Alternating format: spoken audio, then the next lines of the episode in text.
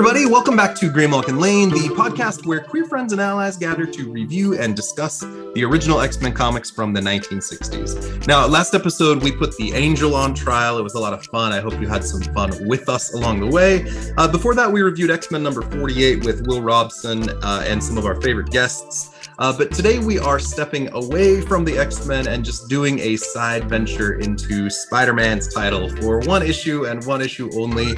Uh, as a reminder, we recently spent a lot of time on the podcast with Magneto's reformed Brotherhood of Evil Mutants. Quicksilver, Scarlet Witch, and the Toad were recruited. Uh, the two twins left the Avengers. And at the end of this mission, um, uh, Toad kicked Magneto into the ocean and said, fuck you, and went off on his own with uh, Quicksilver and the Scarlet Witch. So we're going to pick up their adventures uh, very briefly in this title, uh, which is Amazing Spider Man number 71.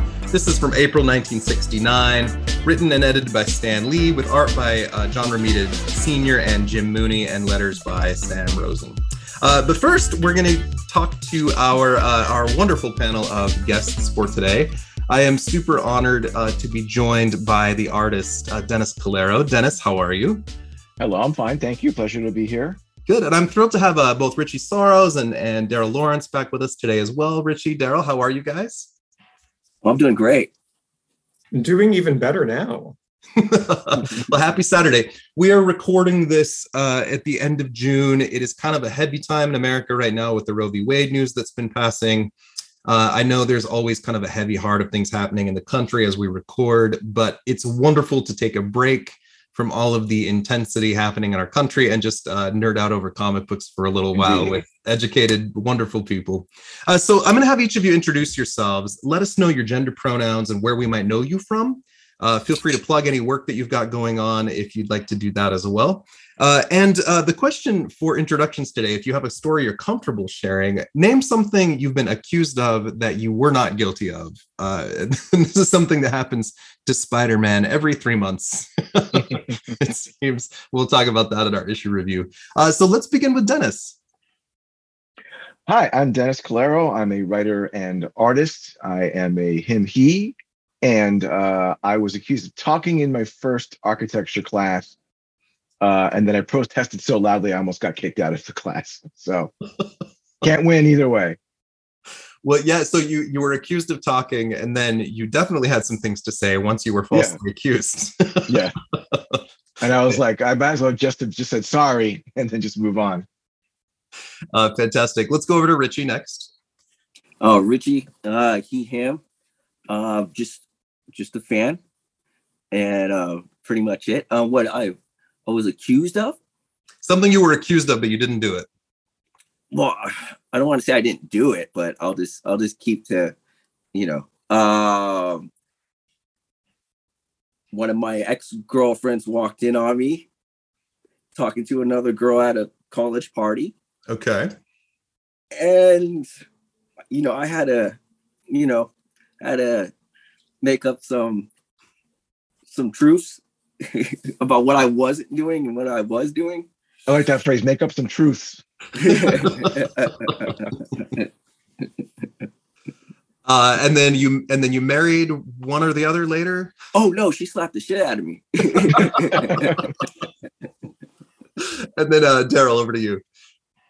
Hey everyone, I'm Daryl. I use he/him pronouns. I am from the X Factor Files podcast, and we're going to dive in more to that um, when we are chatting with Dennis. I'm quite sure. Um, and I think the hardest thing to be accused of, and it, it's a positive one, but it's when your partner buys someone a gift and it's like a couple's gift for like a birthday party or a Christmas present and you're unaware of what it is and you're thanked and they're like, oh, thank you so much. I love it. And you're like, I'm so happy. Yeah, we, we thought right up when we saw it, just like rolling with the punches yeah, you're accusing me of being like a great gift giver. And I totally didn't even know what was wrapped up in that box. So um, that's always an awkward one because you really have to think on your feet and improv your way out of that situation.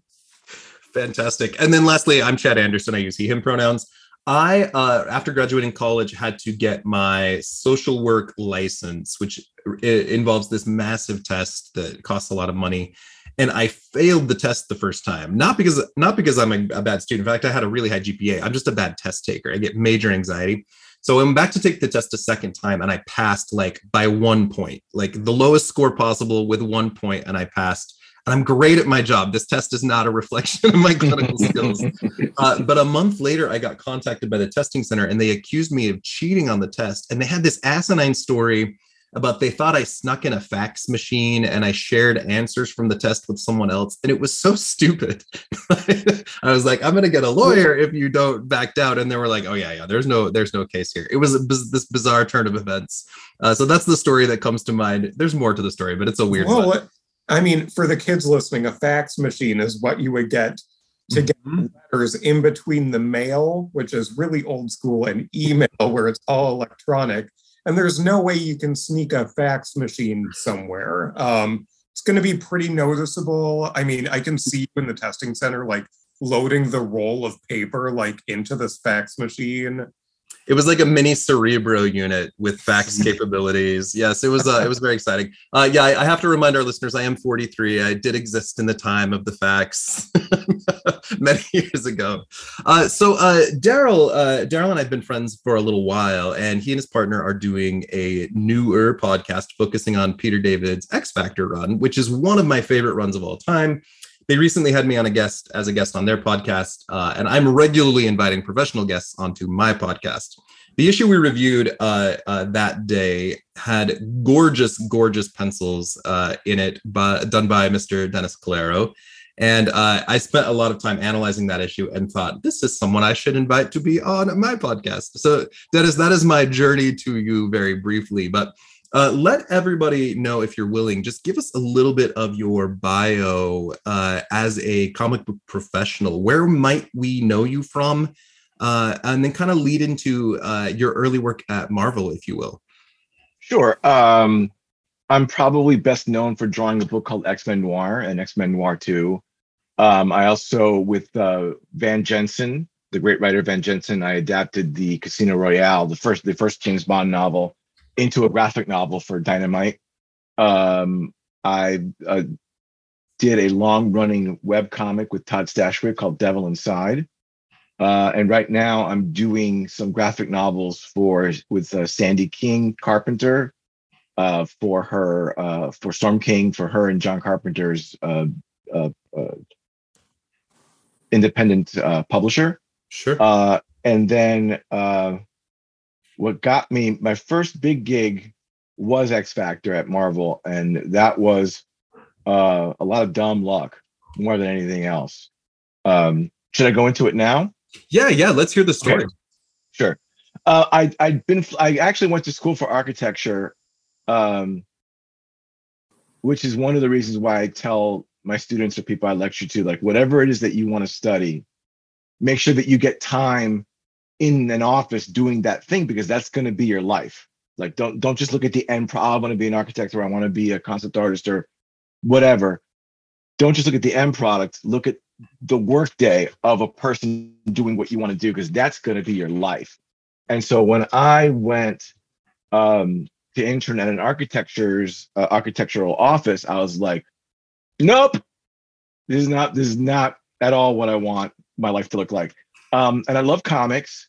Um, and I was always veering towards illustration. Going to architecture was almost like a way to appease my mom, like a way to like quote unquote make money doing what I do.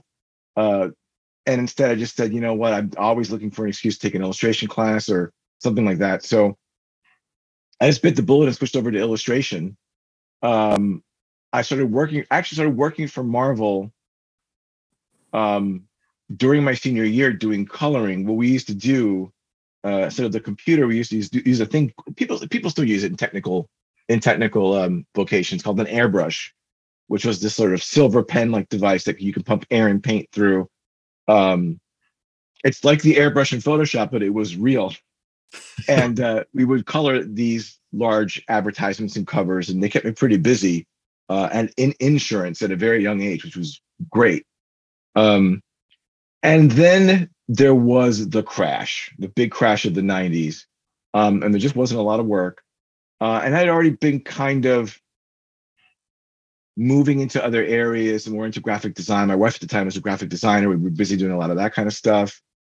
Um, and it wasn't until, and I, I always kept a toe in because I was always interested in storytelling. Um, and then a certain number of years later, a friend of mine, Sean Chen, who was a great comic book artist, was like, Hey, yeah, terrific guy, great artist. And he was like, Hey, are you still interested in comics at all? And I was like, Yeah, sort of. And he's like, Well, I'm not going to say that the business is booming right now, but it has stopped shrinking. And funnily enough, um, editors seem to be sort of like looking for the next hot, like 24 year old artist who's probably just going to grab a check for $6,000 and then disappear for six months. They're looking for people with mortgages. They're looking for responsible adults, you know, quote unquote, responsible adults. Um, at the same time, I sent I was always trying to be very clever with my marketing, and email changed a lot of stuff. Because what you, you used to do, kiddies, uh, when you wanted to be an illustrator, is you would get postcards of your work done. Like the one advantage artists had over writers is that a bad writer and a good writer can send over a script. First of all, that requires uh, you know a, a investment of time for the editor to read, Right. and provided that both scripts are formatted correctly, a good script looks exactly like a bad script. It's really hard to tell from the surface, right? But a postcard, just an instant, you know, one look, and they know whether it's something that you're interested, they're interested Sure. in Yeah, or not. So I was cultivating relationships there, and I remember I sent. This is funny.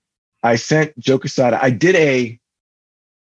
I did a strip for Halloween for my friends, really, but you know, as a marketing, but also kind of just as a goof, called "Tales to Make You Crap Your Pants," and it was a one-page comic with a very, you know, I tried to draw it as well. What was funny to me was I was taking what I thought was the most crassless, not crass, not crass in terms of it was sexist or anything, but just a crass Mel Brooksian kind of joke page, and then just draw the shit out of it.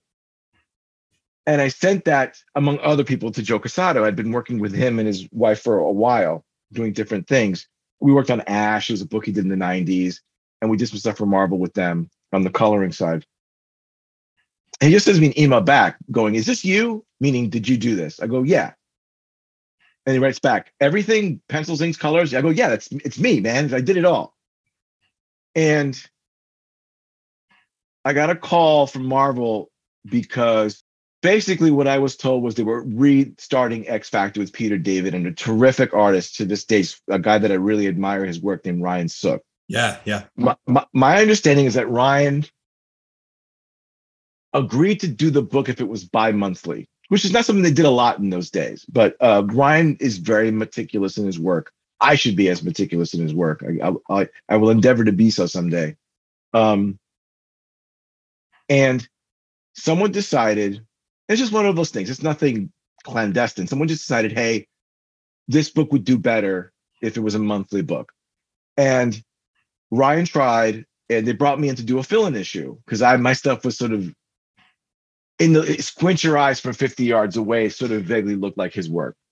No, you're great. Uh, so let me interject actually for just a second while you're doing this. Yeah. So for for our listeners, um, every few years, the X Men line will kind of relaunch a little bit. They'll come up with kind of a new status quo, uh, and this was a time when when this X Factor book launched. This was a time when mutants had been declared like an endangered species. Uh, the Scarlet Witch in the House of M cast the spell. There's only a couple hundred mutants left on the planet and uh, there's different stories being told in different spaces but you have a, a room full of writers who pitch different ideas. I could do this type of book i could do this type of book. So you've got x-force which is an assassination squad uh, and all these different books being told. But then you have uh, x factor coming out which is the detective agency. And peter david of course who's done so much incredible work over the years and and and uh, i would love to hear about your working relationship with peter dennis if you'd like to share uh, you can just see him going over the lists of available characters. And he chose kind of an unexpected cast of people from Strong Guy to Wolfsbane to Multiple Man, uh, uh, different characters that you would not normally pair together. And then adorably, he picked up this bizarre character named Layla Miller out of House of M. Right. And talk about all these characters in, in great detail another time, perhaps. Uh, and then he started telling this kind of hard boiled detective story with a ton of character and a ton of revelations. Uh, and there's a lot of things that are very beloved to me from this series, which is wonderful. Um, but uh, it's it's a great, great book. So yeah, Dennis, go ahead and pick back up the narrative. Uh, you're working with Ryan. You're you're doing these incredible kind of moody, shadowy noir pencils every month. Uh, what was it like to put this book together? Well, here's the fun part. So it went from the job went from we're going to bring you in to do sort of like a few pages on the second issue so that Ryan can catch up and then move on to the third issue and then things will be fine.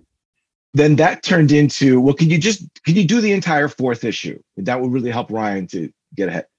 And at this point, my understanding is Ryan was really struggling and he was not. Uh, if if I were, I am inter, I'm putting myself in his position, having been in a position myself where you are taking a job under a certain set of circumstances that that then change for reasons outside of your control.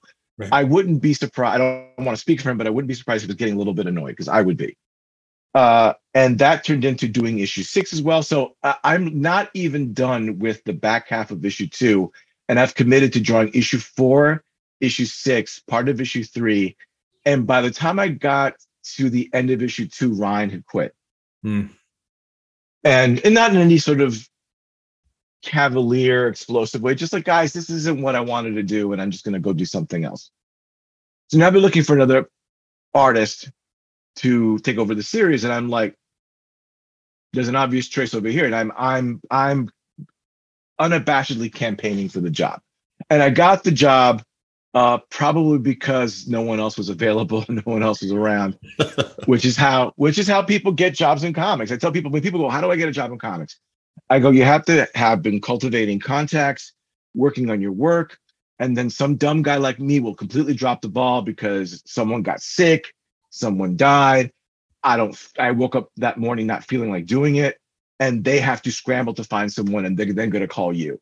Sure. And that's how, for 90% of the people I've met who work in comics on the regular, that's they have a version of that story. So I'm drawing X Factor, and Pete's uh, turning out these incredible scripts. We've never met. We meet at the premiere of um, of uh,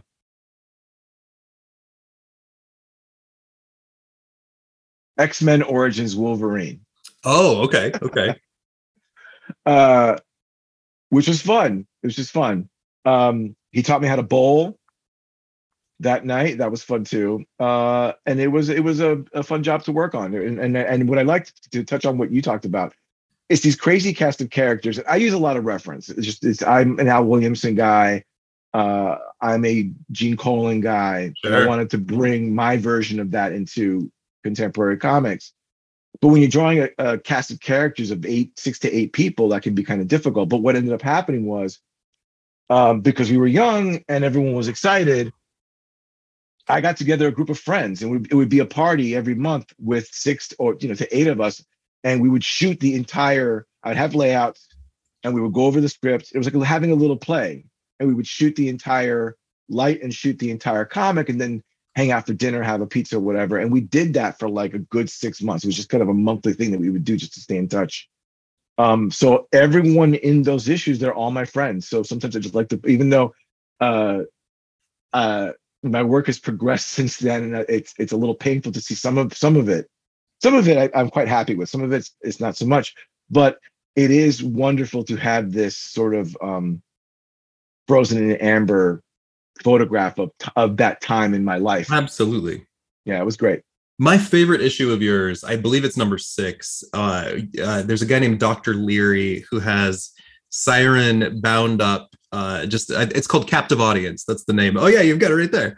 Where she's oh, stuck yeah. in the theater, and there's just this slow, creepy, helpless kind of burn all the way through the book until she finally breaks free. Free, and when I read it at the time, I'm like, God, that was good. Like it was just, it's so intense. This kind of done in one space. Yeah, um, that's that's issue five, Chad. Oh, pardon me. Thank you very much. That's very gratifying uh, on, on, a couple of different levels because that was um, I once I once asked Mike Mignola, the one the incredible artist, like because there was a this moment, if you know his work of transition, where he was going from more rendered stuff, more more slightly more traditional Marvel s stuff to the what he's doing now. And I asked him, was there ever a moment someone stopped you and kind of went like, "What are you doing?" And he knew exactly what I was talking about. And he was like, one time I drew this guy and I made him look like he was 20 feet high next to the other guy. And the editor was like, You sure you want to do that? And I was like, Yeah. And that was it. That was the last time.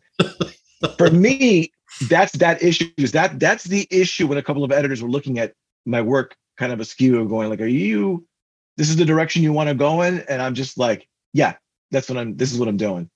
Uh, so it's incredibly gratifying so many years later to hear you say that. Yeah, it's great. Uh, Daryl, you're X Factor expert. Uh, take us over for a minute. Well, uh, I just want to pile on the compliments first of all for issue five because thank you. Um, uh, we waxed poetic about that issue for almost an hour on our podcast. Um, so if folks want to listen to that episode after you're done listening to this full episode, I encourage you to do so. It's episode seven of our podcast. Oh, I'm um, going to. And the way that you were able to have emotions expressed and uh, the great thing about that issue is i don't know maybe a third or a quarter of the panels have no dialogue there's no text it is your art conveying the story and it's just incredibly powerful so uh, when you're working with the script that you're given from peter david and then translating that and finding your own way to express things. Um, how do you work that out between your process and then Peter's process? And how do you meet in the middle as a writer and then the artist on a book for something like that, where you are telling that story purely through visual medium with no writing? Well, I'm going to have to demystify the process a little bit. I hate to do this for you, but uh, at least in contem- at contemporary monthly comics, is very little time. I mean, look, I have I have done books and had the time on occasion to like when we, I did the James Bond book. Me and Van, um, we didn't meet in person, but we had the chance to have a lot of conversations about what we're going to do and how we were going to uh, approach certain things. And we also were lucky to have a really good uh, relationship with Ian Fleming Publishing, the people there, Johnny and and um, oh, and someone else. Uh, she's gonna kill me. I'm forgetting her name, but they were both really great and helpful, and it felt like a real team effort. And it, when I approached that artwork, it felt like okay, I'm, I've I'm uh, uh, it's like an actor having six months to prepare, learning a new language or whatever. But monthly comics is more like TV, which is like here's the script, let's get on with it. Um, so you interpret as best you can, and and and working with models who often were working actors, um, people that I'd known or people that or friends of people that I'd known, um, whose job it is to emote. So once I explained the scene, and they they would often surprise me how they would interpret emotion, which is another way that it was really gratifying to to first of all to take a process that can be very solitary and make it more uh, collaborative in retrospect, I realized was was very important to me. Um, so I can't discount the actors or the models' um, contribution to that. Uh, and then it really would be if you, if Peter or someone else thought you got something really wrong, uh, you do it again, and that was it. You, you try to you try to ask like, well, how how did you think? Or, but of course, I should add that you have layouts before sort of um, simple thumbnails to make sure that you're generally going in the right direction, that you have the story correct. Um, and there's also times when you may get it wrong, or it may be a different interpretation than the writer had in his or her head. But it's time to move to the next issue. And unless it's something that's going to cause like someone a problem or cost money somehow, we're just going to keep keep the train moving. Yeah, yeah. I, uh, I to be transparent, I was working for the Marvel Comics handbooks during this time. So back in the 2005 oh, okay. to 10 era, uh, and I read a lot of scripts for the job I was doing back then. And Peter David scripts in a very different way than a lot of other writers. He's very detailed. He's very like you can tell he's planning things out 15 issues from now, even if he's never going to get there. Uh, there, there was a way that he puts things together. Um, he's just a lovely person. I've met him at a couple of cons. He's a, he's a he's a great guy. Uh, and there's also, uh, I think this was after you left the book, but there's also some iconic queer moments uh, in in the X oh, Factor oh, sure. books along the way too, including uh, Rictor and Shatterstar's first on-panel kiss, which is such a beautiful moment. I knew uh, that that was coming. Yeah, yeah, and Peter's done that with other characters like Moondragon uh, along the way, where we get those like on on re- on on page references of people being queer. It's always important to see those stories, of course, uh, mixed in. Uh, Dennis, uh, what led to you uh, leaving X Factor? Um, they found someone else. they found someone else. Uh, I was like the the editor that I was working with uh, specifically um, was great. The editor above him just wasn't feeling what I was doing, which is fine. I'm not. That's not a. That's not meant to be a complaint. Um, it, it, it I'm very grateful for that job, and I have no ill will. Uh, but and it was, and it certainly wasn't. I don't want to imply to anybody that was like, "You're fired." It was just like, "That's all we got for you. Good luck." And you know, they let me know, like, you know, and I had time to go find something else, and I had um been, you know, one thing I tell people is that this business is illustration in general, writing it, any any freelance work in general, it's you know wrapping up on the job you had, starting the job that you have, and then looking for the next job. It's yeah. all has to happen at the same time. And I know a lot. I know a lot of really talented guys who are like, work, work, work, work, work, work, work, work, work, work. Okay, the work's done. Now let me go find something. Oh, it took me six, two months to find something else. Yeah, like you got to start. You know, that would be that would be my general tactic is, you know, yeah, about 60 days to 120 days. I just start putting feelers out. Like I'm going to be finishing up. Keep me in mind because it's not like this is a very high pressure business for editors. Um, any any business of any kind, it would behoove someone to understand the people that are buying from you. What are their concerns? What are they? What are their challenges? And the challenge of an editor very very often an editor doesn't have the the the room the space to go i have a book that's starting in a year. Let me start putting the team together. Let me start putting out it doesn't happen. It's it's it's a lot more like this book's coming out in three months. I don't have an artist yet. Uh, oh look this person just sent me an email. They'll do. I like their work. They're fine they have it. Did they screw me over? No. Okay, good. They're they're, they're the guys. so a lot of jobs are like just being, you know, having sent an email of JPEGs. I mean, JPEGs sending emails and JPEGs is so much easier than it used to be. Um, you can just send them, hey, just keeping you up to date on what I'm doing. I'm finishing a job on so and so date. Um, and then eventually if your career progresses that cha- that that transmutes a little bit where people do begin to seek you out a little bit. I mean look i'm not i don't have any illusions. I'm not jim lee. I'm not a super a plus star. I'm i'm in a place where i'm very comfortable because no one pays that much attention to me and they leave me alone. And i can for the most part if i email if something's ending and i've been working with sandy for a while and I'm, i got two more i got to finish a book i'm doing for her and then i'm con- i'm slated to do two more books for her. So i'm booked for almost two years at this point. Sure. Minus all the other stuff that I'm doing. But even even when I wasn't that lucky, I was in. A, I've always been in a position where I could go. I'm going to be free in like two to three months. I tell two to four people, and invariably one of them will go, "Yeah, you know what? I got something coming up. Let me know when you're done." Um, and I've been very fortunate that way. I've been, I've been able to make a decent living and provide for my kid and people in my life doing this, and I'm very grateful. Weirdly, podcasting, and this is not my full time venture, but it's kind of the same. I, I I spent this week, as an example, preparing for this interview while editing the next interview to come out, but also promoting the issue and the one before that and scheduling the next ones like three months from now. like all that's happening at the same time. It's a separate, it's a separate skill set. And yeah, uh. I, facilitation of, of, schedule is not easy. For a lot of my career, I was not good at it, and it caused it. I, I suffer from a lot of anxiety, which I, I have, keep under control with a lot with with a good therapist.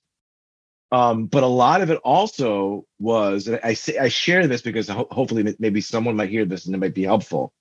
Um, I remember distinctly uh, some years ago it being like the last week of December, and I'm like, I'm I'm sick of this.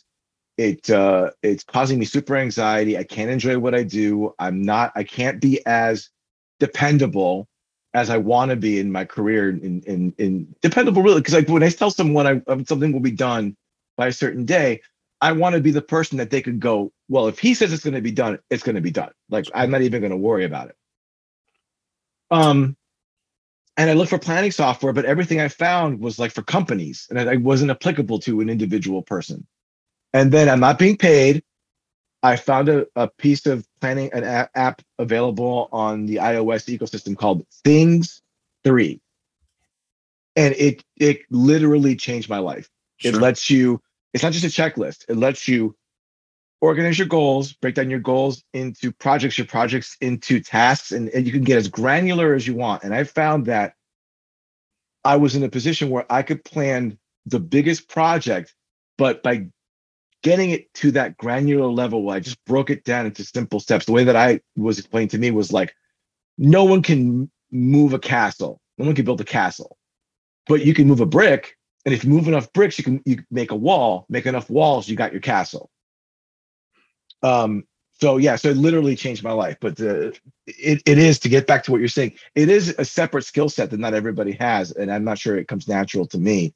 Um, but being, but uh, I find that I I was able to build into that you know, books on time organization because you know really all that you have in your life is time. That's it. Sure. So how how you spend it is that's your life.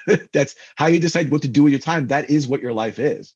Your uh, your castle analogy makes me think of the 60s story we reviewed earlier on the podcast where Count Nefaria, the Italian billionaire, moves his castle from Italy to New York brick by brick and has it reassembled. That's what, I, that's what I was thinking of. That's, that's why I brought it up. uh, who was your favorite X Factor character to draw? Oh, a Maddox was super fun to draw. Not the easiest to draw. He's a pain in the ass because you know there's always 17 million of them. Uh, but you know, but that's labor. Um, but he was always fun to draw. It was always fun to like, yeah, because people would go like, draw, you know, give me like 20 of them in the background, and they're all like just have different expressions. Maybe, maybe the guy in the front is emoting this or emoting that, but then everyone else just go nuts. Um, and Peter stuff was very freeing that way. He was both, to my memory, very specific because Peter is one of the few truly visual writers that I've worked with. Sure, sure. Um, but he was also knew when it was a good idea to delegate and to say, uh, I want something like this. And there were, and there, there was even times when I was like, I'm not sure the transition from this panel to this panel works. What if we did something like this, something like that? And he was like, yeah, whatever, you know, whatever works. He's off writing something else. He, again, to convey, like it's, he both cares deeply about what he's doing, but he's also by the time I have that script, he's working on the next two. Right. So there's there there is an understanding that you have to, as an artist, exhibit a certain amount of independence and autonomy. Yeah, yeah. Uh, Daryl, do you have any other X Factor questions before we transition the conversation a little bit? Uh, you stole mine about the favorite to draw. Um, a letter was written probably while you were still the artist. It appeared a couple issues afterwards, um, just saying it was highly critical, and Peter David did a great job uh, finessing it and poking fun at it, where it basically said, "Oh, well, I can't believe that I'm reading this second-rate book." with a bunch of second-rate characters, and um, he just lampooned it the rest of the letters column um, because, he, like you referenced, Chad, um, the characterizations in there um, were somewhat open because these characters weren't extremely well known. Right. So, did you find that that was a bit more freeing as an artist to uh, draw them and interpret them versus the main cast of the X Men, where people have certain expectations of the Wolverines, the Cyclopses, the Jean Greys of the world? You know, that's actually, I think, very interesting um, because, uh, like many things in life, it's complex um, the designs of the characters were given to me by Ryan, and they were pretty much, you know, I was told these are the, the designs and the approaches that we have decided upon. But I spared Ryan because I, and it's like my first running with like toxic fandom. Now it's everywhere, but it, this was this was you know I never had experience with this. But someone wrote me a really nasty email about how they hated the presentation of Wolfsbane, and I was like, they were very personal and very ugly uh not you know not racist not a nazi not homophobic but just not nice not a nice person which is bad enough and i wrote them back And I said, look, number one, just so that you know, this design was something that I inherited. Number two, Wolfsbane's not a person. I'm a person. And you're yelling at me over a fictional character and ruining my night. Is that how you want to? And he wrote, I this guy wrote the most apologetic mea culpa that I've ever seen. He's like, I, you're 100% right. I am so sorry. I don't know what I was thinking. You're you completely, you know, uh, you know, good luck to you. And I, I apologize. So I was like, this won't happen again in fandom. This is an isolated incident. and then we look at uh, all the people who've left Twitter as a result of the same thing. and, and, the other part of it is, ironically, when the X Men uh, for Civil War, the Civil War crossover, when the X Men showed up, yes, I had their costumes, but I was still basically like, hey, just do your version, like make it make it fit within this world. So I actually, ironically, got a lot more freedom to make Cyclops kind of creepy, just kind of lurking in the background, kind of just being weird. You don't really see, you know, he's got no expression. You can't see his eyes. I thought that would be interesting. I do Spider Man for one of them, and I kind of made him gangly and kind of weird, just kind of someone that you would think is just, I don't trust that guy. Uh, and so it's just interesting. I, I had I had more freedom with the well established characters, actually. Hmm. Great. So, uh, a lot of people, even that watch a lot of movies, are not familiar with the genre of noir. Uh, right. they haven't seen the old classic films. Uh, so, just a quick poll for everybody: Do you have a favorite noir movie? Sunset Boulevard comes to mind for me as a as a top. Uh, Laura, uh, the Alfred Hitchcock film, is another. Uh, do you guys have any favorite noir movies? Uh, I would say, oh, go no, go. You, do that again. Go ahead. I'll I'll be quiet. Oh, sorry, Casablanca. Mm-hmm. Anything with Bogey. Dennis Daryl. Uh, I just recently rewatched Double Indemnity in 4K, and it's just it's it's incredible. It's an incredible movie. Uh, if, if people don't know, the, the premise is an insurance adjuster uh, who knows his boss is very meticulous is seduced, sort of, by a femme fatale who you know wants to kill her husband and collect in the insurance. It's not exact. It's a little bit more nuanced. I would. That's what I thought the premise was. Rewatching it after a couple of years, I realized it's a, it's a little bit more nuanced than that. It's kind of interesting. Uh, so I highly recommend it. It's terrific. Hmm. I think my favorite is probably Sunset Boulevard. If I'm going for detective films of that era, I'm more likely going towards the Thin Man series, the more mm, sure. route. Um, so um, which have their own sort of niche fandom. So Marvel did a line of noir books. We get the shadowy detective in a superhero world. In a lot of their books, they went back in the past. Uh, Spider-Man Noir is set back in the 20s. We saw the Mystery Men book. Brian Michael Bendis did a great series called Alias uh, with Jessica Jones, which kind of later became that Netflix series. Uh, and then we got X-Men Noir. Richie, you've read X-Men Noir, right? What, what did you like about it? Oh, I adored that book. I I have it now. I have it in my collection. Um, I do too. Me too. No, I, I, I love it. The I remember opening up and seeing that first image of Jean Grey dead, and she's like in the water, and it it blew my mind because because it was I've never seen an image like that of like in an X Men comic. So you know, it was I reading it at the time. It was really um really changed my opinion on like what comic books can be and or what you can do with them. So yeah. So uh, Dennis, you got to build this world with Fred Van Lente, who's one of my all-time favorites. Uh, at least from when I was working on the handbooks, I had a lot of correspondence with Fred, who's just a wonderful, wonderful human. Uh, tell us a little bit about X Men Noir and the work you did. Well, I hope you guys find this interesting because it, it is like like I've said before, as in so many things, it's a little bit complicated. Uh, after um, I made friends with a great editor named Nate Cosby who was there. I don't know if you if you knew Nate at the time, but he basically asked me what I wanted to do, and I said, "Well, I had this idea for a Captain America detective series where the the premise would be uh, Steve Rogers serves out you know his time in the army, but he doesn't get frozen in the ice. He does what a lot of GIs did uh, back then was he became a cop. He became a New York cop and by the time we catch up with him, he's been uh, sickened by the corruption in the police system, and he's become basically a Chandler detective in 1940s LA. Um, and in a lot of ways, a lot of the details uh, of the story are very similar. You know, we started with a dead body, and it was the idea of taking a character that was well known, and she's dead, and what's the mystery, and how does it unfold? We uh, was put together with Fred Van Lente, who uh, reconfigured a bunch of stuff, and we went. We went. I went to go work for DC, and we went around this story for like a year. Not me and Fred, but me, Fred, and Marvel, changing details, changing details, moving stuff around, and one of the earliest edicts was like, well, can this be the X Men? And we're like, yes, it can, because we want to sell this book.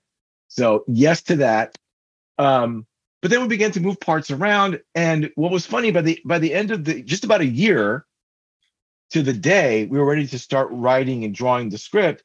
It was almost the exact same story we had right at the beginning, almost exactly. Everything had just, and I, I really feel no one went back to the original script. It was like, I think honestly, I'm blowing a little smoke here, but I think it's really true.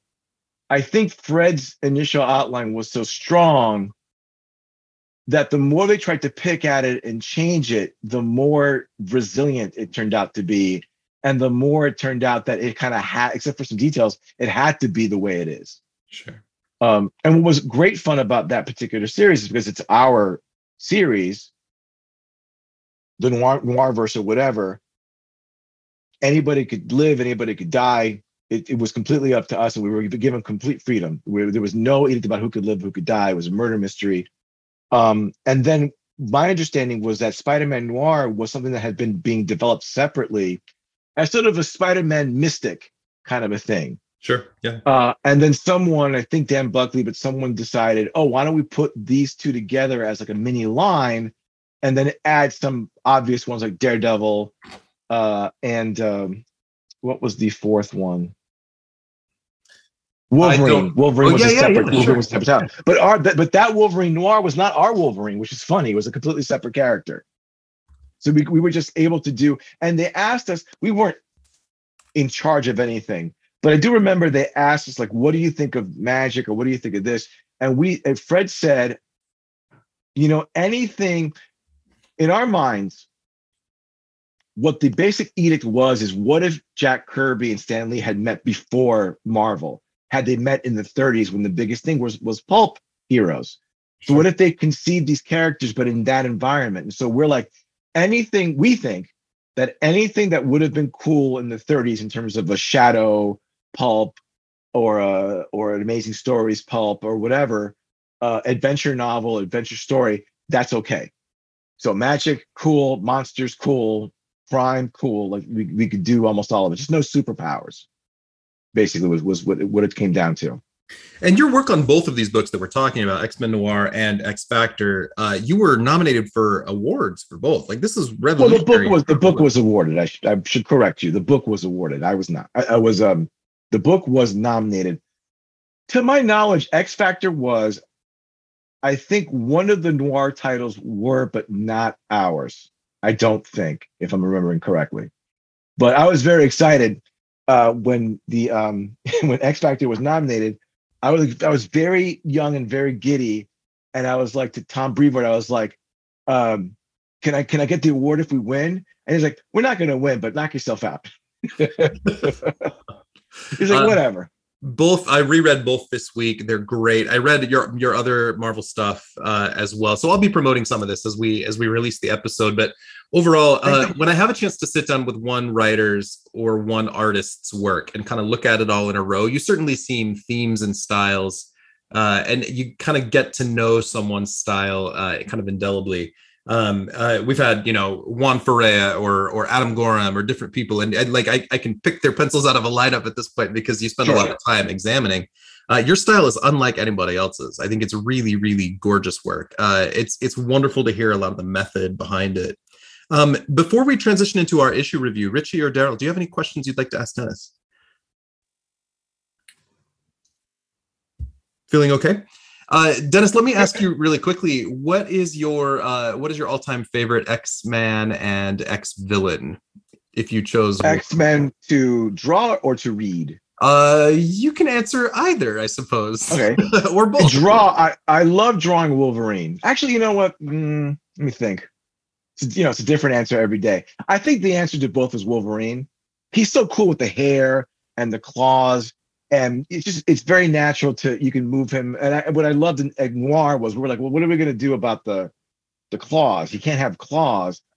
And then i discovered just doing research by accident that fishermen use these sort of it's like a dowel with these tines uh, sticking out of them that are designed to drag in fish nets. And i'm like he's a sea cat. He's popeye is what he is. And he's just he's just dragging he's fighting with these things. And fred's like all right let's do that um, favorite X Men villain? Jesus, so many. Most people give us Magneto or Mystique. Not Magneto. That Mystique. not it's not one of those two. It's one of the weirder ones. I love Apocalypse, uh, of course. I'll say Apocalypse. Apocalypse is cool. That's a great answer. Uh, they've done a lot of stuff with the with Apocalypse in the books in the last few years. If you haven't read it, it's it's a lot of fun. Uh, so with Check that, let's transition into our issue review today. Uh, this is not an X Men book. This is an era of Spider Man where he has graduated high school, he is off into college. There are all kinds of complicated relationships happening. He's roommates with Harry Osborn, who is dating Mary Jane Watson. Uh, Spidey has been going after something called the the Tablet of Life, I believe it's called, which is an artifact that shows up every few years in the Spider-Man books. Most recently, uh, in in the last volume of Spidey, actually, right before uh, Zeb Wells took over. Uh, so this artifact can give life back. The Kingpin just used it in the comics to bring his son Richard Fisk back to life. It's not super consequential, but in the previous issue, Spider-Man lashed out. J. Jonah Jameson got hurt, but it was all captured on camera. So now everybody thinks he is just this terrible person and uh, like Spidey does, he is wrestling with the guilt of all that. So we're going to talk about this issue uh, kind of briefly, focusing on some of our X characters along the way. Uh, but let me hear your thoughts, and, and and Dennis in particular. I'd love to hear your thoughts on the art as we're going through this. Uh, uh, this is uh, Stan and John Romita Senior. John Romita's pencils in Spider-Man at this time are iconic. They are wonderful when you look at the cover of this book, we see uh, Quicksilver running at super speed, punching Spider Man multiple times. Uh, I think it's an absolutely gorgeous cover. One of my favorites that we've covered actually since I've been doing this podcast uh, across the way. What are your thoughts on this cover? What works for you, or what did you not like? I mean, it's John Romita Senior. That's the Spider Man when I was a little kid. That's that was Spider Man to me. Yeah. Uh, my first thought seeing the cover was, who decided to make Quicksilver green? That just doesn't. it's in Quicksilver. It's nothing like it's like Quick Green. Quicksilver was green right from the beginning, and then uh, in it's the Brotherhood very strange. It's just a very strange choice to me. I'm sure. I'm sure there was a reason. Yeah, no, that's just it was it was his look in the '60s, and then it, with the Avengers yeah. he went blue, but then he went back to Magneto and went green again. very strange. Maybe it was to bounce off Scarlet Witch as complementary colors, red and green. So maybe that was the the thought but I was always just it's very odd to me. But uh, it's a great cover, and it's it, it harkens back to something I hope we do get back to someday in, in our industry, which is just a, a, cover that tells a story. I mean, they, they do it every once in a while, but for the most part, covers are still just kind of like model shots. And I just I loved when I was a kid picking up a comic and going like, oh, what's oh, I can see you know preview what's going to happen inside. The story looks exciting. Um, that's that was my main thought. Yeah, yeah. Uh, Richie Daryl, any thoughts on the cover? Oh, I just I love it. I like how it's so dyna- uh, dynamic. Uh, like how like he's punching Spider Man, and this how his body is moving. Like like how like like Spider Man looks like he's in pain, like he's getting his ass whooped. You know, so that, that that's what I really like about it. Just the action of it. Yeah, Quicksilver looks amazing here. I love the use of black as the background. And mm. um, it just adds that extra punch no pun intended for what quicksilver is giving spider-man but it does focus the reader's well eye on what's going on. Um, that all right like this is basically spoiling the end of the book for us because it happens. We know that we're going to build to this no matter what comes before so it's setting the reader's expectation that there's going to be some action. And hey, Quicksilver, who maybe you sort of got to like him when he was with the Avengers, but then, you know, the whole complication with Magneto, well, he's still up to no good. So let's figure out why and how he and Spider Man are now connected. Quicksilver is sometimes a hero, sometimes a villain, and sometimes just a dude who makes a lot of bad choices, and that's what we're going to see Right. in this issue. Uh, I'm going we to all? I'm gonna. Yes, I suppose we are. uh, I'm gonna cover you, the. you just described Spider-Man- the human condition. I suppose I did. Yes, I should uh, patent that for therapy or something. uh, so I'm going to cover the Spider-Man stuff relatively quickly here. We see a really beautifully uh, John Romita uh, uh, designed Spidey here. He is looking fit. He is sitting shirtless on his bed, feeling helpless. How no matter what he does, everything always turns to disaster. He it's the Parker luck. Everything is awful. Uh, uh, Harry Osborn returns home. Uh, Harry has the worst haircut in Marvel Comics history. Uh, it is carbon copied after his father.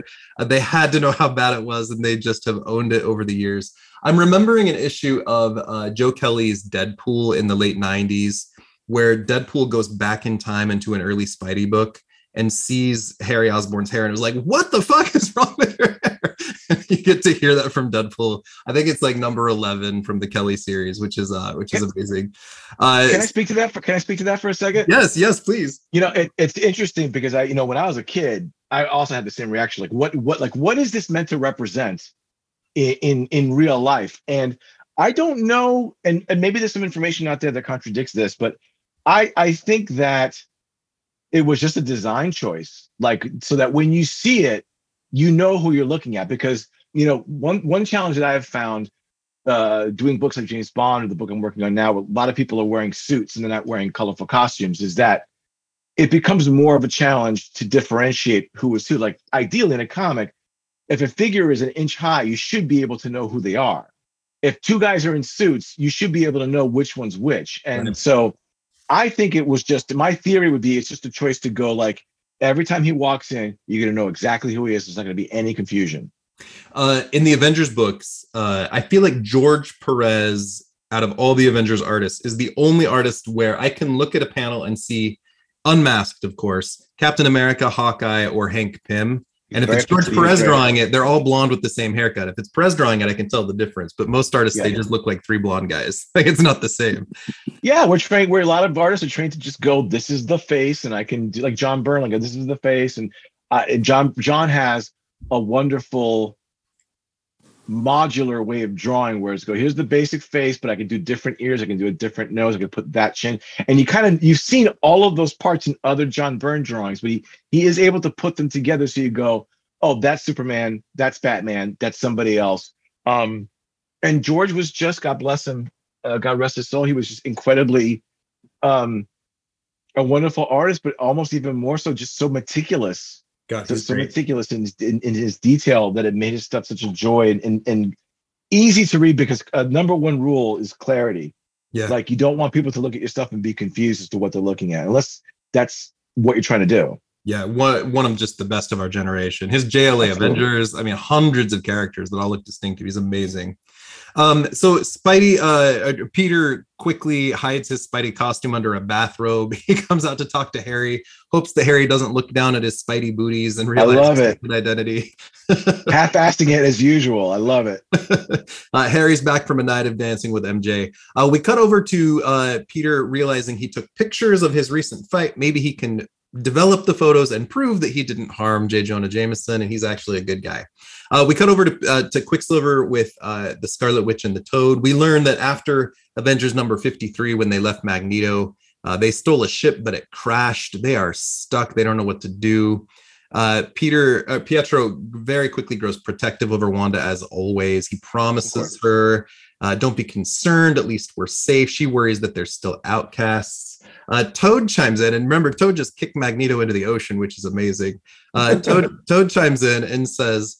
Uh, if only we could prove that we are not evil. Everything was the fault of Magneto. We had no choice but to obey him. So he's quickly going into a place where he's maybe realizing he was not wrong. Uh, Pietro, of course, thinks maybe the Avengers would take us back, which I think they would because they have a thousand times over the years.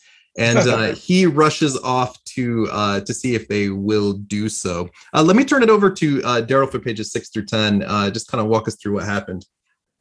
Yeah, um, and first, I don't know if this is a coloring restoration issue within Marvel Unlimited, but the Scarlet Witch is fuchsia in Oh, the is that so? version. It's it's the fuchsia witch. She is very, yeah, it's very, very pink. It is very pink. Um, so uh, Pietro is like, "All right, you stay here with Toad and our ship. I'm gonna go, uh, you know, get us an inn." Um, he goes to Avengers Mansion. Jarvis is there monitoring poor overworked Jarvis. Um, the guy probably worked 18 hours a day, and uh, his He never left. yeah, right. Like, I think maybe his bedroom is actually that monitor room. They're like, oh, you just leave it here. Um, if an alarm goes off, you're responsible, but don't forget, we want breakfast at seven too. Um, and uh, so he pops into Avengers Mansion, and Jarvis is like, Quicksilver, you. So you can tell that Jarvis has some strong feelings about him because usually he's very deferential to the Avengers, but he's like, oh, you're here. Well, Quicksilver, upon leaving the Avengers uh, a few issues back, was uh, was very much like, "I'm Homo superior and humans are terrible." So I I kind of get it. It's okay. And uh, the Avengers aren't home, of course. Like, no matter what book you're reading, when one team goes to find another, they are never home. Um, right. notoriously, the Fantastic Four are always busy. Um, and uh, the Avengers are in Africa, and um, there's a real cringe reference to the Dark Continent um, of Africa. Um, but they're there because they're doing some stuff with the Black Panther over in Wakanda. So um, Pietro then slows down. He's like, "Fine, I'm I'm going," and then he speeds off and gets clubbed by a bundle of newspapers. At First, he thinks he's being attacked because it's Pietro. He has a victim complex. And he's like, attacking me." Oh wait, it's just some newspapers. It's the morning edition. in And- like in like giant letters, question mark exclamation point. Am I attacked? Yes. Um, and uh, he sees that, oh, Spider Man is wanted for attacking someone. Maybe, maybe I can use this to my advantage. We uh, cut to the hospital where J. Jonah Jameson is resting. Um, he suffered more than a case of shock, nothing more than a case of shock, but he's going to need complete rest for the next few weeks, which I feel if you've um, lived since 2020. If you accumulate all of the shock that we've had and the number of weeks we would need to rest, it would be in the decades at this point. So, uh, I did a I did a whole therapy session about that just before this podcast with someone. We can talk about that later. But yeah, we're being inundated with trauma as humans right now. It's exhausting. we really are. And uh, J. Jonah Jameson has taken a few weeks off, which we know won't happen. He's a workaholic. He's going to drive himself to cardiac arrest probably again um, within days of this happening. Well, and also because of the sliding time scale, in the 60s, he was like 40 years old, but now he's like 110 because he was alive during World War II. and uh, um, it must be his assistant editor. I yeah, think. that's Ro- that's Robbie Robertson. He's one of my Robbie favorites. I have never read classic Spider-Man before this issue, and it's been such a treat to read it because it's so fun to pick up just a one-off issue of a comic and immerse yourself. And this does a good job. I Uh, love I love Robbie Robertson. He's there with his wife Martha and, and his son Randy. And Randy Robinson is also often uh, Peter Parker's roommate too in the comics. Yeah. John Jameson shows up to check on his dad. Um, I know John Jameson from the She-Hulk series um, because he and She-Hulk are involved a little bit. Um, and um, we we get him leaving the hospital. Robbie, Robbie, right? Mhm. Yep. Yes. So he's leaving. He's going home. He's like, shit, I have so much work to do now because I have to cover for Jameson. And then he's worried about his son, and we just want him to do what's right. Um, it's very 60s parent in terms of we just want him to do the right thing and turn out well. And Peter Parker shows up at the office the next morning after he Robbie spent most of the night working. And he says, Hey, I have some pictures. You want to buy them? It proves that Spider Man is innocent. And here are the actual shots of what happened. And Robbie's response is, Say, these are dynamite. And he pays Peter Parker a fistful of cash, like more than he ever would have gotten out of Jameson, which is going to cover Aunt May's rent and all the other bills, and he's going to have a little spending cash extra. And he books it out of those offices with that check. He's like, have the pictures, see you, bye. He's getting down to Chase Manhattan before anyone can stop him. Yeah. So Get it to cash. um, and we don't and we don't have to spend time on them, but he also runs by uh, Betty Brant and Ned Leeds, who are both classic Spidey characters as well. I, I would like to point out that those photographs, I looked at them, they don't prove anything. That could easily don't. be Kingpin trying to keep Spidey from stealing it. It doesn't prove- doesn't it's not, I'm like I'm like looking at it, reading it, looking at it, I'm like these don't prove anything. That's actually true. Well, anything, given, given that in the modern continuity, Kingpin has been the mayor of New York, and Spidey's still not trusted by people. There's an ongoing narrative here. So it was a, a fun little section of five pages that you gave me that um, we leave off with Spidey taking the money and running. Uh, and then, uh, Dennis, do you want to walk us through the next Yeah. five? Tell us what happens. Yeah, so Spidey now he's exiting the uh, Daily Bugle and he's got to clean some house because the first problem is he's got to get rid of this tablet, and so he goes to Captain Stacy, uh, who sort of trusts him, uh, and then he drops the tablet. He's like, "Black, there it is. Take it. Uh, you'll know what to do. Uh, keep it safe from the kingpin." And he he books it, and Stacy says, "I think rather ominously, wait, I want to talk to you." And he's like, some other time, I got things to do. Like, wait a minute, this is the captain of the police. If he it's like, I got to talk to you about something, I'd probably want to listen. But no, he's too busy doing something else because Spidey doesn't do anything as good as making his own problems. Well, So and if you're and if you're Spider-Man fans, this is another classic character. This is George Stacy, who's the dad of Gwen Stacy. Gwen Stacy. Yeah, yeah. So then Quicksilver shows up and decides, uh, because he trusts the newspaper, he trusts the media, that uh, Quicksilver, that uh, Spider Man's a bad guy, and he's going to bring him to justice. Not going to study anything, not going to look at files about what Spider Man's power set might be. He's just going to just do it. Um, so there, and and when I read this, and I read a couple issues on either side, what it occurred to me was so much fun is that this era of comics feels to me more like anything like just describing a kid taking his two favorite action figures and just bashing them together. Quicksilver Yes. shows up and he hits Spidey, and Spidey goes, No. And Quicksilver says, Yes, no, no, get away. Bad, you're bad. I'm I'm good guy. Spidey man. Uh and uh there's a pretty dynamic fight. It's fun. Uh the recolor is not terrific, but you know, that's we, we got what we got. Um and uh he's kicking Spider-Man's ass pretty good by the end. When we cut to uh J. Jonah Jameson's son, um, who is uh attending to his father. Um, and I want to just hold on one second. I want to just refamiliarize myself with this. No, no, let's okay. Let's actually let Richie take those last couple pages. Okay. Yeah, please, Um, please. Sorry, yeah, did I go over? I'm sorry. No, you're great. You're great. Uh, Richie, cover the back end of the book for us. What happens? Uh, how do things resolve between Pietro and Spidey? Well, it's it's a fun fight. It's fun as how, you know, Pietro's got Spider-Man on the ropes. Spider-Man's got Pietro on the ropes. And you know, they keep on going, going at it and they're fighting. But there's this great scene with JJ. He wakes up and he finally reads the magazine or the, the newspaper, and he finds out that that those photos had vindicated Spider-Man. And he's pissed. He's livid. it's it's actually my favorite part of this of the whole comic book. And he's and he's tripping and he's so mad. And he's saying, you know, Spider-Man's guilty, guilty, guilty, guilty. And I could just see in my head and like this him tripping out. You know, I mean, if a doctor saw someone screaming like that, they'd be like, "That guy's staying in for a while."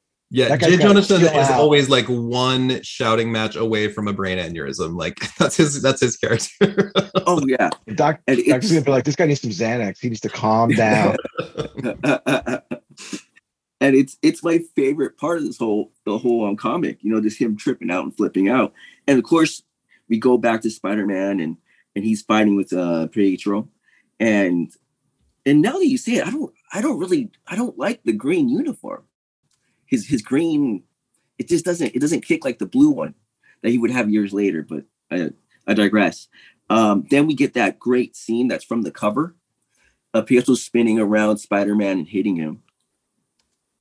And then Spider-Man finally gets it in his head that maybe, you know, he's throw his arm out and and knock him down. And then then he grabs him and and the cops are or after both of them. But uh Spider-Man goes up a building and frees Pietro and Pietro's like, yeah, maybe you're not too bad, Spider-Man. And and that's it. Like that's it. You're like, oh well, you know, thanks for not putting me in jail. I'm, I'm kind of a dick. Thanks, Spider Man. You're cool. And and that's literally it. Like, except except he finds the most arrogant way to say that. I shall find another way to win my redemption, not at the expense of one such as you. Pietro's like arrogant right to the end. Yep. There's also this thing where Pietro comes across as like very powerful unless you stick your arm out. yeah, he'll kick your ass unless you unless you trip him. That's how powers work in the Marvel universe. And someone could be very powerful. Uh, oh, could could Spider-Man beat the Hulk? Yes, if the story calls for it. No, if the story doesn't call for it. It's it's you know whatever works narratively. Dennis, you've had the chance to uh, draw Quicksilver a little bit in X Factor. What do you like about this character? And kind of subsequent question: What's it like to draw a character with super speed? It's hard because especially I'm, I, you know, to my detriment, admittedly, at times I like to try to reinvent the wheel and to go. Well, I know how this has been done before, but is there another way to present this to make to, to make it a little fresh? Uh, and and and I mean this sincerely. Sometimes that's a really good approach, and sometimes it's just best to go with the with the hits and just you know so, solve the problem the way it's been solved before. Um, I don't know that I'd want to draw a character like the Flash full time because it would be trying to. It, it's super speed. How how do you? Even Superman, who flies at super speed, it's, it's not his thing that he does all the time. So it would be Superman. You could be like a like a ribbon of color to show he's flying and he's landing, and then you're you're done with that. But for the first Quicksilver, running is his thing, and uh, also if you ever try to like draw someone running. They look at the biggest dork on the planet. Like they're all up like this. And it just it doesn't look right. You have to you have to exaggerate it in such a way that it doesn't look all dorky, but doesn't look like it's too silly or they're gonna fall on the ground. Like I thought I thought Zack Snyder's approach in Justice League was, you know, interesting, but I don't know that it was necessarily convincing. I don't know if I felt like, you know, I, if, I don't know if anyone remembers the Bionic Man, but he would, you know, whenever he was running fast, it would be slow motion. And even as a like a little kid, I was like, this does not work. This is not effective storytelling. I'm three and I know this. Uh, so challenge challenging, but I like his little hair and his, you know, his weird little face. I like that. Do you like the character Quicksilver? Yeah, I do. I do. Like, like again, so many stories that any character you tell me, uh, yeah, there's stories that I've loved them and there's stories that I thought it was okay, but yeah, there's stories that I I, I cherish that Quicksilver is involved. There's an issue. I want to say John Byrne drew this like a, Avengers annual that was fucking awesome. That was basically centered around Quicksilver, and it was like that book was my treasure for years. Like it was just so well drawn, and there's so many characters. There's like one uh one large panel with like 50 Avengers. And Byrne didn't do a lot of that kind of stuff. And everyone was meticulously drawn. It was gorgeous. And that, like I said, that was my enchanted treasure for many years. So uh, we we referenced earlier, and uh, for our longer term listeners, we've done a whole trial of Quicksilver on our on our podcast. We have a lot to say on this character, which is partly why I picked up this issue. It's not a very X Men book, but we get Toad and Pietro and Wanda in kind of a seminal moment, transitionally uh, right after this, I'm, I'm, pausing my narrative. Right after this, uh, I, I, believe their kind of next arc for them is uh, in in Avengers in a couple years, where Arkon the Magnificent uh, comes from Polemarchus and says, "Wanda, you shall be my bride," and takes her back to uh, his land and keeps Toad captive there for a while. that's, kind of their next big space. Uh, um, anyway, uh, we wanted to cover this primarily. Pietro uh, in House of M. So when we when we tie up the continuity to Dennis's X Factor book, uh, Pietro is at his absolute worst. He is calling himself a messiah. He is doing all of this shitty people. If you've read Son of M, you know what we're talking about.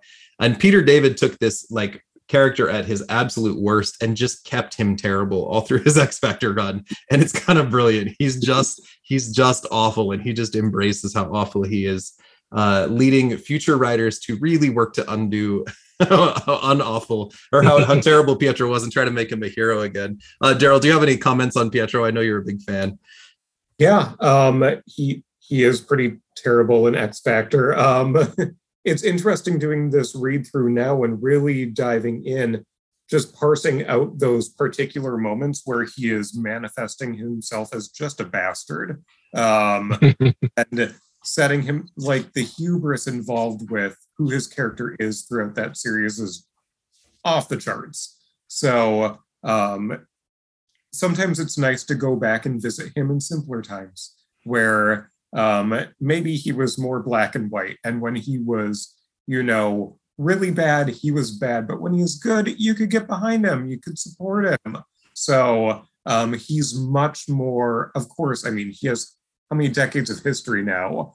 Like so many shades of gray to that character now. But when you go back to the 60s, you're able just to look at the characterization and see how fun such a character was before you get that legacy built up and have to contend with it. Shades of gray or perhaps shades of light green. Light green, yes.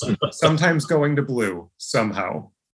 Uh, Quicksilver, uh, in in a storyline shortly after his X Factor run, uh, is he's now on an Avengers team, and he goes, "Hey, everybody! I just want you to know it wasn't me that did all that shitty stuff. It was a Skrull." and his daughter Luna walks up and says, "Actually, I can see that you're not telling the truth, you jerk." Like he's, he's got a lot of arrogance. This guy. Uh, as we're as we're kind of wrapping up, what was it like for you guys to read this issue? I know this was not even for our listeners, not a super X Men centric book, but we just got to have a little fun with uh with Pietro versus Spidey, which is just really the thing that stands out to me most on this is the pencils are just gorgeous.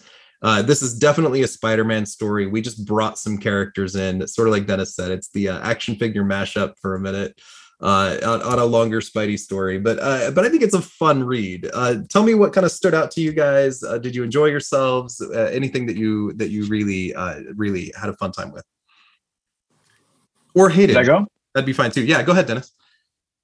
Um, it's always fun to go back, and especially you know, as I get older, I can begin to infer why certain decisions were made. Like, you know, like a, a, lot of this is it's a Spider-Man comic. Let's let these kids know that there's this character called Quicksilver and Scarlet Witch, and there's this thing called the X-Men, which always worked on me. I was always like, what's that? I gotta know what that is. I gotta buy another book. Um, and the drawing's superb, of course, and just the fun of like character's gonna show up, they're gonna fight, and then he's gonna leave, and just to be that simple. And you don't have to make it a seven-part arc uh, when comics were for kids and the kids at heart. It's just something really nice to read. Well, and I'll say we we've been reviewing 60s X-Men on my podcast for a while now, and 60s X-Men is mediocre most of the time. 60s Spider-Man is fucking great. So if yes. you go back and read it front to back, no, I mean not every issue is a winner, but by and large, it's really, really good. 60s Fantastic Four, once you get past the very beginning stuff, is also really top quality. Uh, 60s X Men. Eh. well, the book was almost canceled. Yeah, it was almost canceled like every yeah. other month. yeah. we just Neal, uh, Neal Adams. Neal Adams just, saved that book. We just did uh, Beast and Iceman versus the Mahayogi in the episode prior. So yeah, you know. uh, Daryl and Richie, any thoughts on this book? Um, it was it was fun. It was a great read. Um, I I really love the JJ parts where he's flipping out and and, and he's great. It's, such a silly, it's so silly. It's so silly, but I love it. But I do love that first page of Spider-Man, and he's just down. And he has that Peter Parker bad luck, and he's just everything I try, everything I do seems to end a disaster. You know, I you know, I'm reading this and and like I like I told you, I, I just got over COVID. So I'm reading this while I have COVID, and everything seems horrible. And I like in that moment, I relate to that page so much.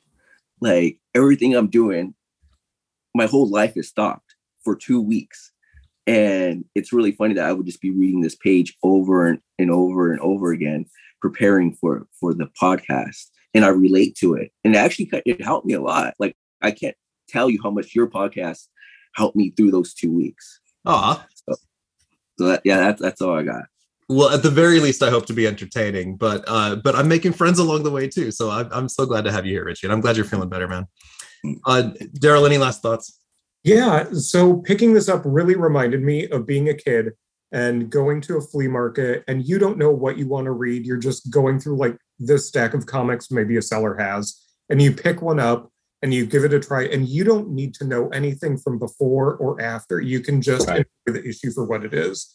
That's how I first fell in love with the Avengers. It was a George Perez cover. Um, it was like 190 something or something like that. Grey Gargoyle was on the cover. And of course, I was growing up in the early 90s and gargoyles was a big thing. So I picked up something that I'm like, maybe it's the gargoyles.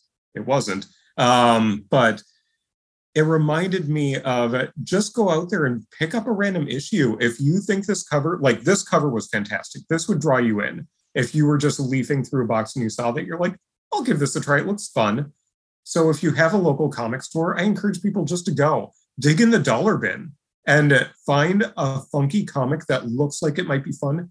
Give it a try. At worst, it will give you 20 minutes of entertainment, and you're like, I don't right. think I need to read this anymore. At best, you found something that you want to follow along with and maybe find other issues of. So, yeah, or, or even better, pick up an indie book from time to time. Just try sure. something new. Yeah, oh, absolutely. Like, and uh, in those bins that a lot of local stores have, it's a mixture of every, everything. It can be Marvel, DC, independent, all mixed in. Just find something that looks cool and fun and something you've never read before and give it a try. Excellent endorsement. Uh, two things Excellent. I'll say uh, in conclusion. Uh, Spider-Man has the best supporting cast in comics. They Absolutely. are beloved, wonderful characters that have been big soap opera decades. Yeah, and and and you get a soap opera where he's basically the only superpowered character, plus whoever, whatever villain or team up he's in that issue. Uh, the X Men has a ton of soap opera as well, but it's much more, uh, you know, cosmic because everybody's got powers. it's, it's, a very different type of thing. Um, right. Number number two, um, the uh, the the logic of Quicksilver in this issue, I just think it needs to be stated outright. He quit the Avengers by being a huge asshole, saying humans are the worst. I'm going back to Magneto. Now he's leaving Magneto, trying to find an in with the with the Avengers again. So he rushes into the mansion without knocking. They're not there. And, and then his first thought is maybe if I beat up Spider-Man, then they'll take me back because I read a headline and it said Spider-Man wanted. So let me go fucking beat this guy up and then let's see if they'll take me back after that. Uh, this guy is not an effective team leader or a strategist. He's the worst. He's the worst. Toad might do a better job, and that is not saying much.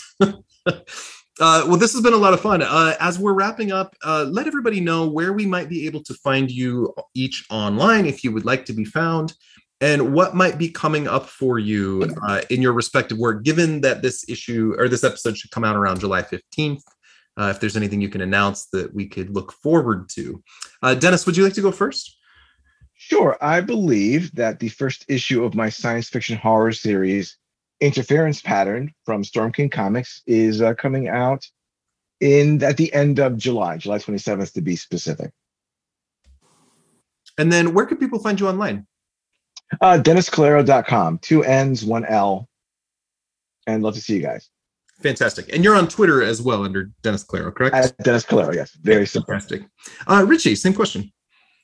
Oh, just uh, you can find me on Twitter, uh, Richard Coronis. Uh, just nonsense about X Men. Just always talking nonsense mm-hmm. about the Summers family. Uh, that's it. Oh, and then I always call you Richie Sorrows. I know that's not your last name, but you post some gorgeous photography on Instagram under under Richie Sorrows as well, correct? Oh yes, yeah, yeah, yeah. I do. Thank you so much. Yeah, yeah. It's good work. Uh, and uh, I know you've got some big stuff happening in your life right now. Uh, Richie and I are friends outside the podcast, so I'm I'm uh, I'm really happy to see you, man. I'm glad you're feeling better and moving on to big things. Oh, I appreciate it. Appreciate it. And uh, and then finally, Daryl.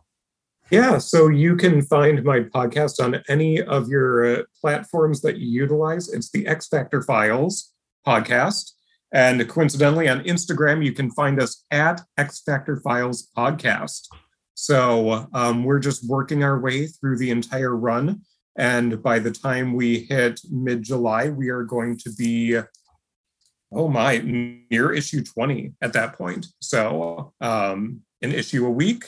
I encourage people to join us. And yeah, that's about it in my personal life. I'm going to be finishing up a book that I've put off for a long time, which is a biography of my great grandma. So actually took time off of work so I can finally edit because for me, the worst part of the writing process is editing your own work. So I am forcing myself to take a week off so I can just do that and get it done.